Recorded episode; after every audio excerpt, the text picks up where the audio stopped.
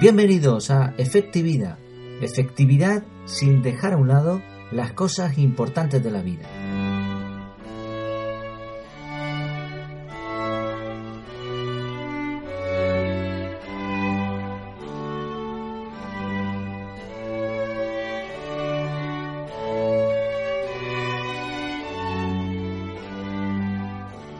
Imagina que tienes el coche roto.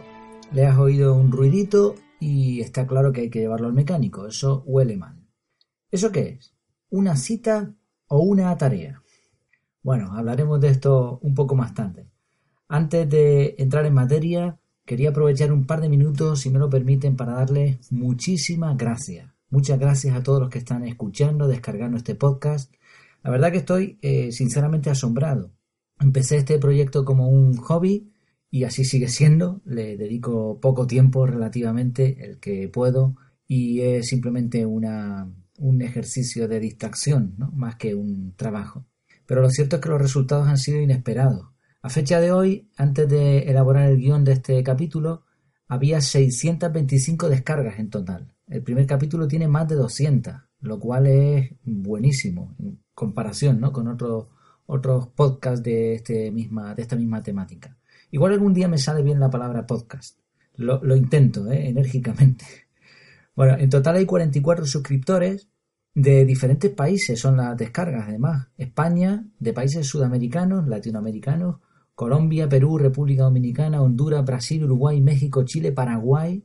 Hay de Estados Unidos, Alemania, Irlanda, Japón, y aquí me paro porque, bueno, los Estados Unidos se puede entender, Alemania, bueno, Irlanda, pero Japón, si alguien de Japón está escuchando esto, que entiendo que sí, por favor, me está matando de curiosidad saber si son españoles que viven en Japón o, que están aprendiendo español, bueno, lo que sea, ¿no? Me encantaría saber algo de ello. Y, bueno, en cuanto a las estadísticas, que hay datos que evidentemente no ustedes no pueden ver, ¿no? Eh, al entrar yo pues sí tengo acceso a algunos datos más. Por cierto, en iTunes no veo ningún dato. O sea, eso es horrible. Los de Apple hacen las cosas muy bien, como siempre, pero son cerrados a conciencia. Entonces, yo no, por lo menos yo no veo datos ninguno. Los que estoy hablando son todos de iBox o iBox. Y bueno, decía en cuanto a, a las estadísticas, está en el puesto 255 de desarrollo personal.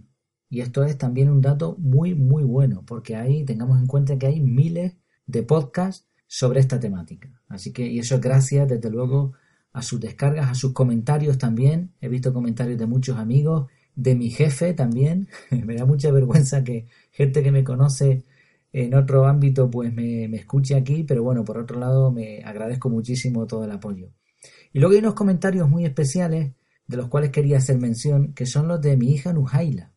Eh, Nujaila es la primera en escuchar el podcast, porque es que no lo he terminado de subir y ya está oyéndolo. Es increíble y lanza sus mensajitos por ahí. Me, parto de la risa con las cosas que pone. Pero bueno, de momento que sepa que lo del móvil está complicado, ¿eh? Hola, soy Nujaila. Por cierto, papá, vas a terminar comprándome un móvil y lo sabes. No sé qué interferencia se ha producido aquí. Nada, nada. Sigo a lo mío. Bueno, aparte de dar muchísimas gracias por todo el apoyo, quería también hacer un par de rectificaciones. Y es que, bueno, eh, hay que tener en cuenta que algunas de las cosas que, digo son subjetivas, o es una opinión, y por lo tanto puedo acertar más o menos, y otra persona puede pensar de otra manera y no pasa nada. También otras cosas que, de las que hablo no es que sea mi opinión, es que hablo de algunos métodos, de, de alguna literatura, de algunos contenidos que son de otras personas y yo simplemente lo transmito, no es que siempre piense de esa manera, ¿no? De hecho, a veces lanzo varias opiniones de expertos, pero no, no es que me quede con ninguna de ellas. Y luego, por supuesto, cometo errores, por lo cual pido disculpas también. Errores en contenido, porque me puedo equivocar en algo que he dicho, o también al expresarlo. Por ejemplo, algún amigo me ha dicho que eh, hablo de cosas mm, que yo supongo que son conocidas, pero a lo mejor mucha gente pues no las conoce. Sobre todo quizás el perfil que está escuchando este, este tipo de podcast, ¿no? Por ejemplo, hablo del GTD, el GTD pues es un, es un método de organización, después hablaré de él, así que no me voy a parar aquí. También hablo del libro de Maricondo, como si todo el mundo lo conociera. Ojo, esta mujer japonesa es una de las 100 personas más influyentes del mundo según la revista Time en 2015. se dedicó a hacer vídeos por YouTube de organización del hogar, sobre todo, y se ha hecho famosísima. Pero bueno, igualmente, claro, todo, no todo el mundo la conoce, ¿no? Eh, dije también en uno de los capítulos que había un método de Maricondo que era que comprábamos una camisa y quitábamos cuatro y de esa forma pues quitábamos cosas de nuestro armario. No es de ella este método, es de otro libro de minimalismo, que hablaremos posteriormente de él también en otro capítulo. Ella habla más bien de quitar cosas por sentimiento, no por cantidad. Y también en el último capítulo hablábamos de una expresión canaria, dije yo, de que, bueno, casi nadie tiene para comprar una casa de paquete, ¿no? De paquete es nuevo, en, Canarias, ¿no? Se utiliza esta expresión. Pero realmente lo que quería decir es otra expresión que es a tocateja, ¿no? Al tuntún, también se suele decir. Es decir, que nadie tiene dinero normalmente para comprar una casa al contado, ¿no? Y por eso, pues, eh, quizás es lógico y aceptable que ahí sí se adquiera un crédito. Tengo que dar también muchas gracias a muchas personas que me han ido guiando en todos estos años en cuestión de organización, de métodos, por ejemplo, esto de Google Keep, que aconsejé también en el capítulo 3, se lo vi a un amigo y posteriormente, bueno, primero se lo vi a mi jefe y después a un amigo me terminó de convencer. Y por cierto, una cosa más y con eso termino. En el capítulo anterior hablé de que me fui al salón y conté 300 objetos, ¿no? Me puse a contar y cuando iba por 300 dejé de contar. Y alguno me ha dicho, hombre, qué exagerado, no puede ser. Pues sí, sí. Pero claro, ¿cómo se cuentan los objetos que tenemos en casa? Por ejemplo, una lámpara no es, una, no es un objeto. Es una lámpara y uno, dos o tres bombillos o más. Por lo tanto, son más objetos. Y los bombillos también hay que sustituirlos, eh, adquirirlos, tirarlos, etc. Bueno, no me enrollo más con todo esto. Vamos al tema de hoy. ¿Qué es una cita y qué es una tarea? Esto es una continuación del capítulo 3 de Anotarlo todo y forma parte de una especie de resumen de GTD. No es GTD, porque este método, como vamos a aclarar ahora, es tremendamente complejo. GTD son las siglas en inglés para Getting Things Done. Y son tres pasos, ¿no? Consiste en tres pasos. Primero, atrapar o recopilar. Segundo paso, pensar o procesar. Y finalmente, hacer. El autor es David Allen y en español su libro se llama Organízate con eficacia. El GTD se basa en el principio de que una persona necesita liberar su mente de las tareas pendientes guardándolas en un lugar. Al consultar ese lugar, pues simplemente las realiza en el momento adecuado.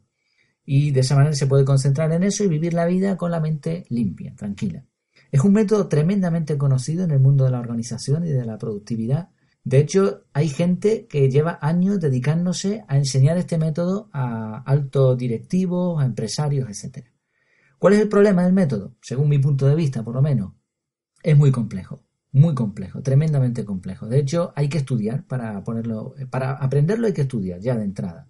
Pensemos que este hombre, el autor, dedicó mucho tiempo a observar métodos de métodos de gestión del tiempo, de productividad y una cosa en la que se fijó fue la cadena de montaje de una fábrica. Y de todo lo que él extrajo de eso, lo quiso aplicar a la vida de un ser humano. Así, ya pensemos, veamos lo extremo que es el sistema en sí mismo. Ya digo, es muy complejo, hay que estudiarlo, después hay que ponerlo en práctica, no es fácil, hay que acostumbrarse y con el tiempo, por lo menos los que lo hemos intentado, los que lo estamos haciendo de alguna manera, vemos que pasa un tiempo y te das cuenta de que no lo estás haciendo bien. Así que tienes que volver a recordar. Eso sí, es muy, muy efectivo. A las personas que lo utilizan les cambia la vida.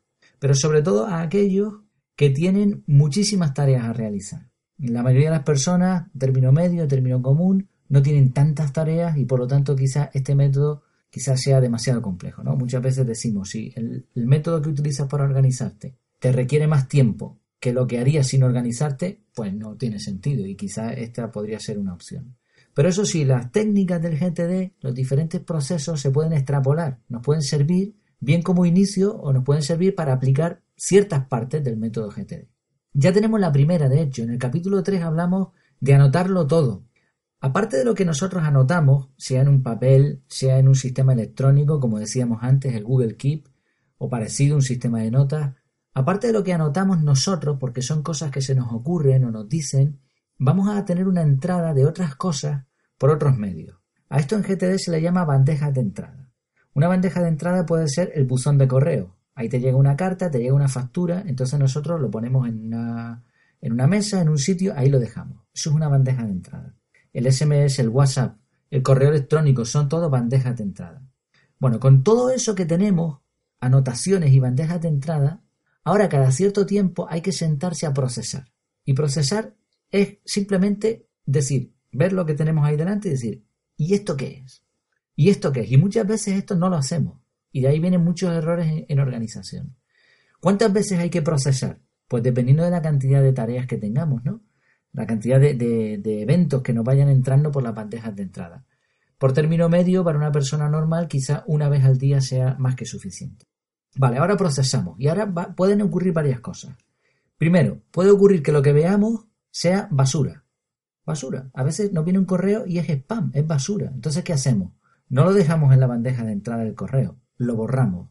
Eso se va a quedar ahí borrado. En algunas ocasiones, si es un método digital como el email, puede ser que se quede un par de semanas, un mes ahí en una papelera.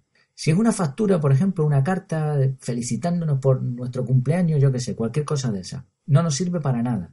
Lo tiramos, lo tiramos también a una papelera física, ¿no? La típica papelera esta de metal, al cubo que tenemos en casa. Ahí se queda un tiempo hasta que ya tiramos la basura. O sea, ese es el primer paso que hay que hacer con algo que no sirve.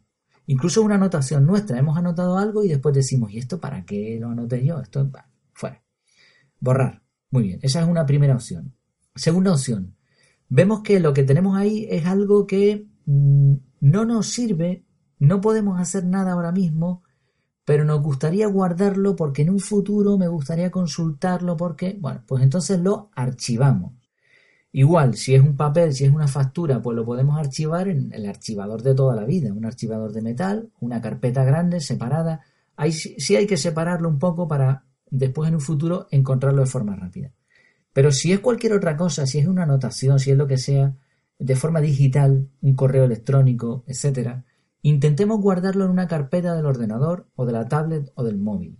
Una carpeta, no, no, no separemos mucho las carpetas ni las nombremos carpetas, subcarpetas, porque eso quizá va a complicar las cosas. Lo guardamos ahí en una carpeta, una especie de cajón desastre, ahí venga, todo metido, el baúl de los recuerdos, ¿no? ¿Por qué? Porque en un momento dado, en un futuro, con utilizar el buscador buscamos eh, archivo, factura de la luz, tal, y nos, van a, a salir directamente los archivos. Mientras que si lo tenemos en muchas carpetas, vamos a tener que estar buscando y en qué carpeta lo metí esto, al final perdemos más tiempo. Entonces, la sugerencia es meterlo todo en una sola carpeta.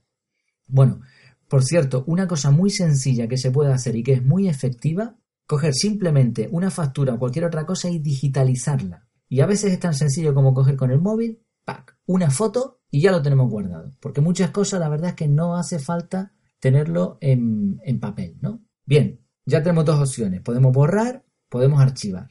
Y ahora puede haber una tercera y cuarta opción, que es que sea una cita o una tarea.